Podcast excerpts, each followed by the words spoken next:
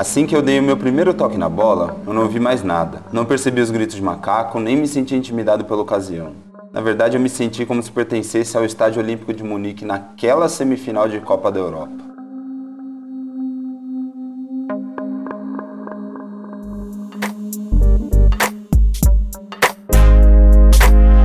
O trecho que você acaba de ouvir é parte do livro sessenta e um Minutos em Munique, a história do primeiro jogador negro do Liverpool F C. É uma autobiografia de Howard Gayle, em que ele conta a trajetória dele no futebol.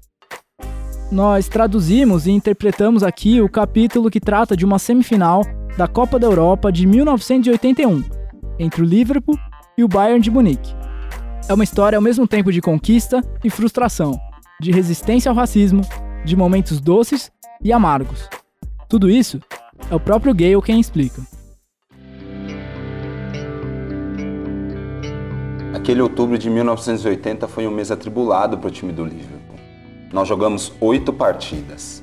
Eu não fui usado no campeonato inglês, mas consegui ficar no banco de reservas naquelas oitavas de final da Copa Europa, contra o Aberdeen. Eu sei que é clichê, mas tem algo diferente nas partidas noturnas, especialmente com as luzes de um estádio como o Anfield, lotado com aquela torcida mágica. O treinador do Aberdeen era Alex Ferguson. Ele tinha feito muito barulho antes dos jogos, mas Bob Paisley, nosso técnico, não costumava cair nesse jogo.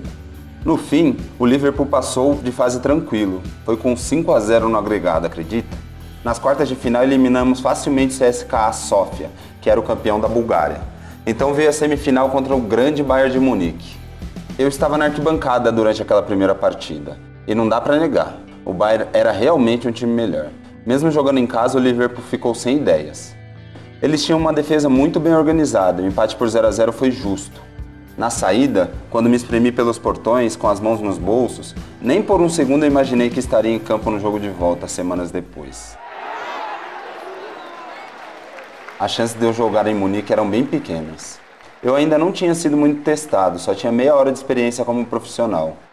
Então, depois do jogo, eu só fui para casa e fechei a cara como qualquer outro torcedor, porque o Liverpool teria que jogar muito na Alemanha para estar na final. Dias antes do segundo jogo, eu fiz três gols em uma partida dos reservas. Na segunda-feira, quando cheguei no centro de treinamento, veio a surpresa. Era para eu arrumar as malas porque viajaria para Munique. E nem me passava pela cabeça estar naquele jogo. Eu não conseguia acreditar. Seria uma experiência maravilhosa. Aos vinte e dois anos, viajar para outro país pela primeira vez com o Liverpool, e justamente para um jogo daquele tamanho. Se a história não fosse comigo, ixi, eu nem acreditaria.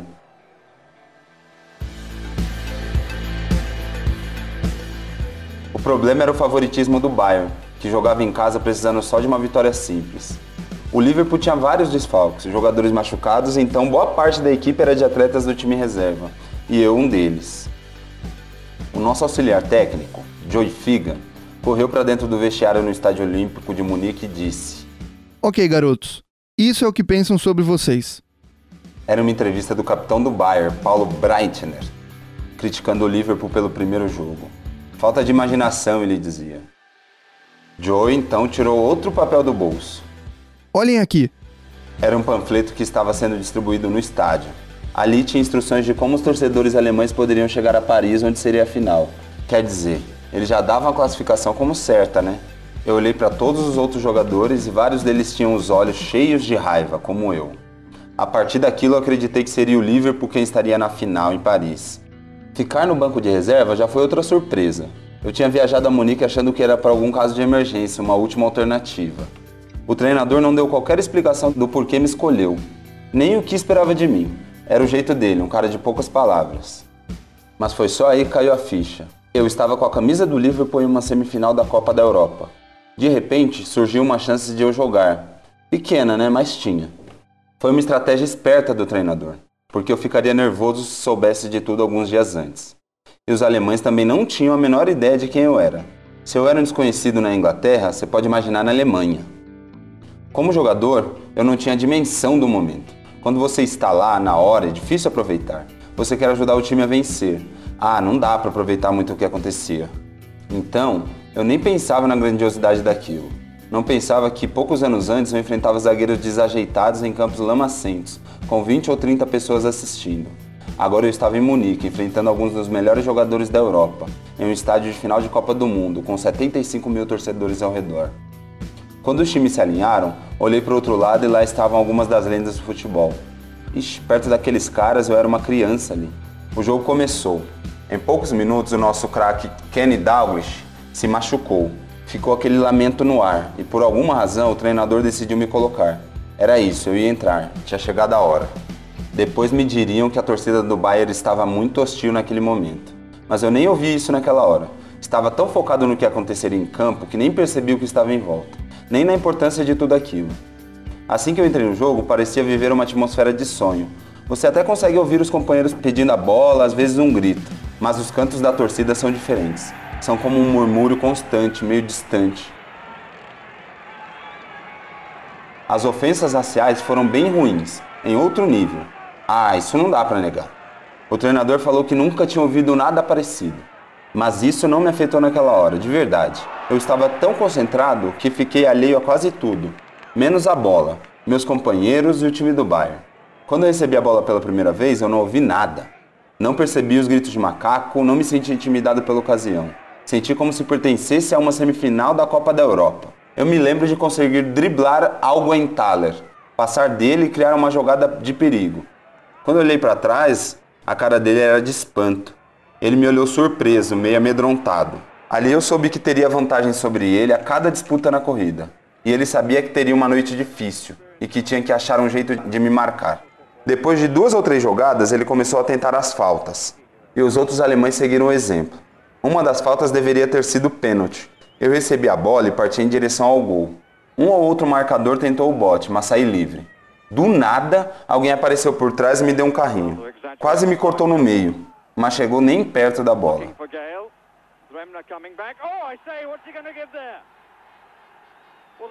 Foi o pênalti mais claro que eu já vi, uma decisão fácil. Era o último marcador antes do goleiro. Então ele deveria ter sido expulso. A torcida ficou em silêncio, as vaias pararam, os torcedores sabiam também.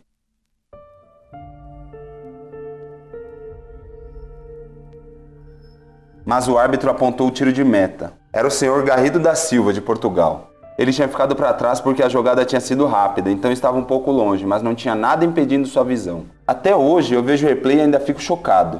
Na hora eu me levantei esperando comemorar a marcação do pênalti, mas não ouvi o apito. Ninguém ouviu. Ficou só o silêncio no ar. E eu me senti até ofendido com a decisão do árbitro. Ele pode ter simplesmente ignorado o lance. Tinha uma tendência naquela época dos árbitros ajudarem os times da casa. Era uma decisão. O clima era hostil, com sons de macaco. A atmosfera estava realmente contra mim. Talvez seja injusto especular por ter sido apenas uma má decisão dele, mas se ele tivesse marcado o pênalti, o Liverpool certamente faria o gol. O nosso cobrador de pênaltis, Phil Neal, quase nunca errava. Seria ainda mais importante para mim, para medir o impacto que eu tive no jogo. Minha atuação seria marcada por algo palpável. Howard Gayle, ele conseguiu aquele pênalti em Munique, as pessoas diriam. Howard Gayle realmente ajudou a chegar naquela final. Até ali, eu não era ninguém. Ninguém fora do clube sabia sequer a minha idade. Comentaristas disseram que eu tinha apenas dezenove anos, mas na verdade eu já tinha vinte e dois. O erro serve até para mostrar como eu era desconhecido. Agora imagina se aquele pênalti tivesse sido marcado. Mesmo depois do lance, eu me sentia à vontade. Podia sentir o medo dos alemães toda vez que eu recebia a bola. Estava realmente confiante e queria muito ajudar o Liverpool. Mas tudo mudou no primeiro minuto do segundo tempo. Meu otimismo sumiu quando eu tomei um cartão amarelo por falta bem discutível. Boba até. De novo, se você ver os replays, vai concordar comigo. Os alemães reclamaram e convenceram o árbitro a fazer algo. Receber aquele cartão foi muito irritante. Muito mesmo. Considerando o tanto de pontapés que eu já tinha levado e sem ter reagido, simplesmente não era justo. Ok, eu tinha feito a falta, mas precisava do cartão? Ah, eu não acho. Foi minha primeira falta no jogo inteiro. Meu marcador, alguém Thaler, fez um monte de faltas antes de levar o cartão. Por que eu levei na minha primeira? E ainda sem maldade nenhuma. No fim das contas, acho que o árbitro resolveu compensar os vários cartões que tinha dado para o Bayern. No momento seguinte, eu persegui a bola até voltar à nossa própria defesa. Eu era disciplinado taticamente, e não mudaria isso em um jogo daqueles. Não era hora de mudar. Mas quando a jogada acabou, eu olhei para o nosso banco de reservas e vi o treinador e os assistentes conversando. Depois da conversa veio a substituição. Sai o número dezesseis e entra o número doze. O número dezesseis era o meu. Eu fiquei vermelho de raiva, não conseguia acreditar. Menos de um minuto tinha passado desde o cartão amarelo. Não tive nem chance de provar que manteria a cabeça fria. Ainda estava zero a zero e a gente sabia que um gol colocaria enorme pressão no Bayern. Eu era o caminho mais direto para o Liverpool até o gol. Mas o treinador sabia que eu estava amarelado, num empate a vinte minutos de ir para a prorrogação.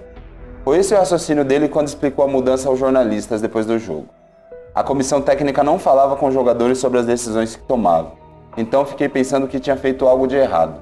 Alguns companheiros tentaram me cumprimentar enquanto eu corri em direção à linha lateral, mas quase passei direto. Eu tava bufando. O cara que entrou no meu lugar, Jimmy Casey, já tinha vencido duas Copas da Europa com o Liverpool. Era um jogador fantástico. Inclusive, tinha sido uma surpresa ele não ser o titular. Olhando friamente, a minha saída só me aborreceu pelo momento em que aconteceu, logo depois do cartão. Era um risco chegar na prorrogação com um jogador a menos. Isso eu entendo, mas de certa forma, essa apreensão continuou depois que eu saí. Dois jogadores nossos tinham dores em campo e poderiam se machucar. Um deles, David Johnson, sentiu a coxa minutos depois e perdeu completamente a mobilidade. No final das contas, o Liverpool terminaria o jogo com dez jogadores e meio. Por sorte ou destino, a lesão seria um detalhe importante no jogo. Johnson era o centroavante, mas não podia correr contra os zagueiros. Então trocou de posição com Ray Kennedy, para jogar pelo lado do campo, quase esquecido ali. Eis que justamente Johnson cruzou para Kennedy marcar o gol do Liverpool dez minutos depois de eu sair. O Bayern chegou a empatar com Rummenigge no finalzinho, mas o Liverpool se classificou. Quando o Kennedy marcou, eu comemorei. No apito final, eu comemorei e voltei a ser um torcedor, sentado no banco de reservas. Mas além da felicidade, eu também estava envergonhado. Eu era o primeiro jogador negro da história do Liverpool, um feito e tanto. Mas logo em seguida, virei o jogador substituto a também ser substituído. Munique foi doce e então amarga. No ônibus de volta para o aeroporto, eu tinha mais dúvidas do que otimismo. Joguei bem e dei trabalho a alguns dos melhores defensores do futebol europeu, mas parecia que o treinador não confiava em mim o suficiente. Deveria ter sido a maior noite da minha vida. Em vez disso, me senti como se tivesse voltado à estaca zero.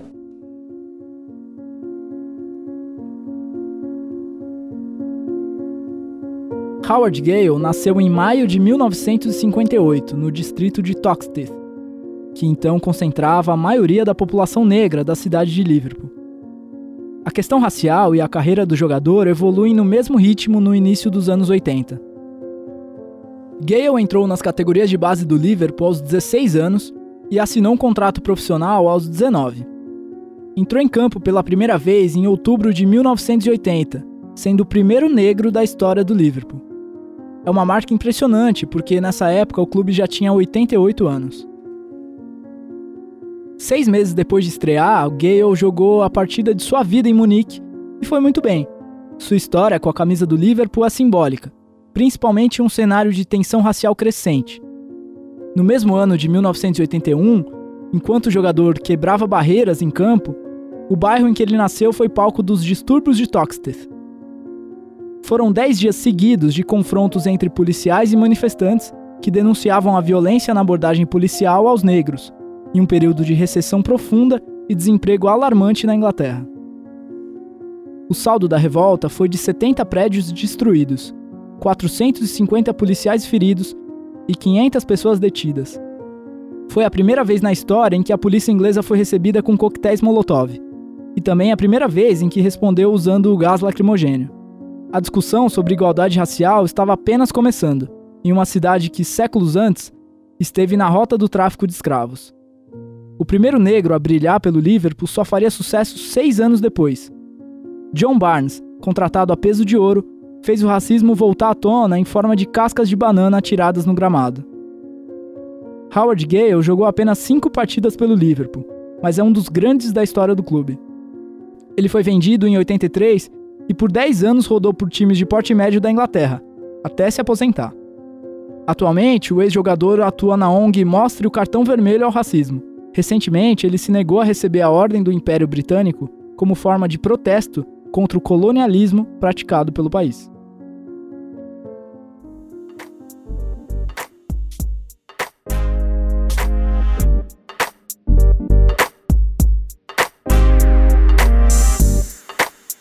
Nós do podcast Acréscimos queríamos aproveitar esses últimos minutos para deixar três dicas.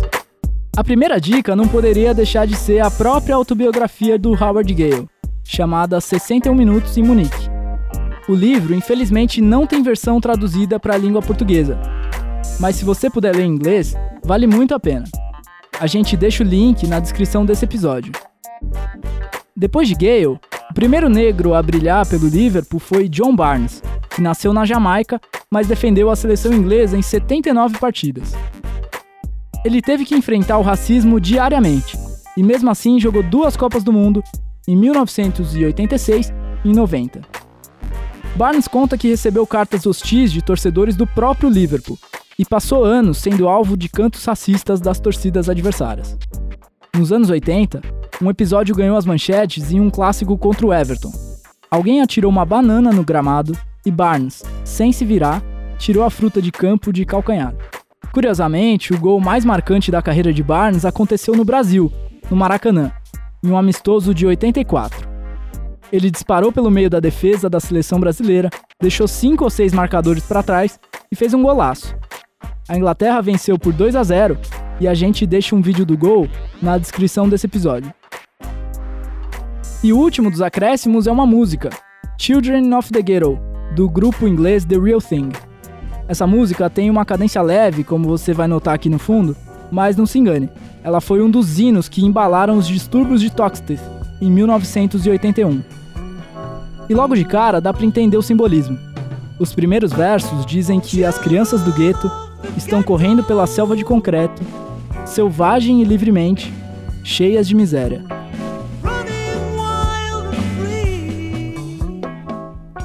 Esse episódio teve participação especial do Marcelo Rodrigues, roteiro de Arthur Sandes com colaboração de Matheus Colasso e Vitor Rocha e edição de Gabriela Varela.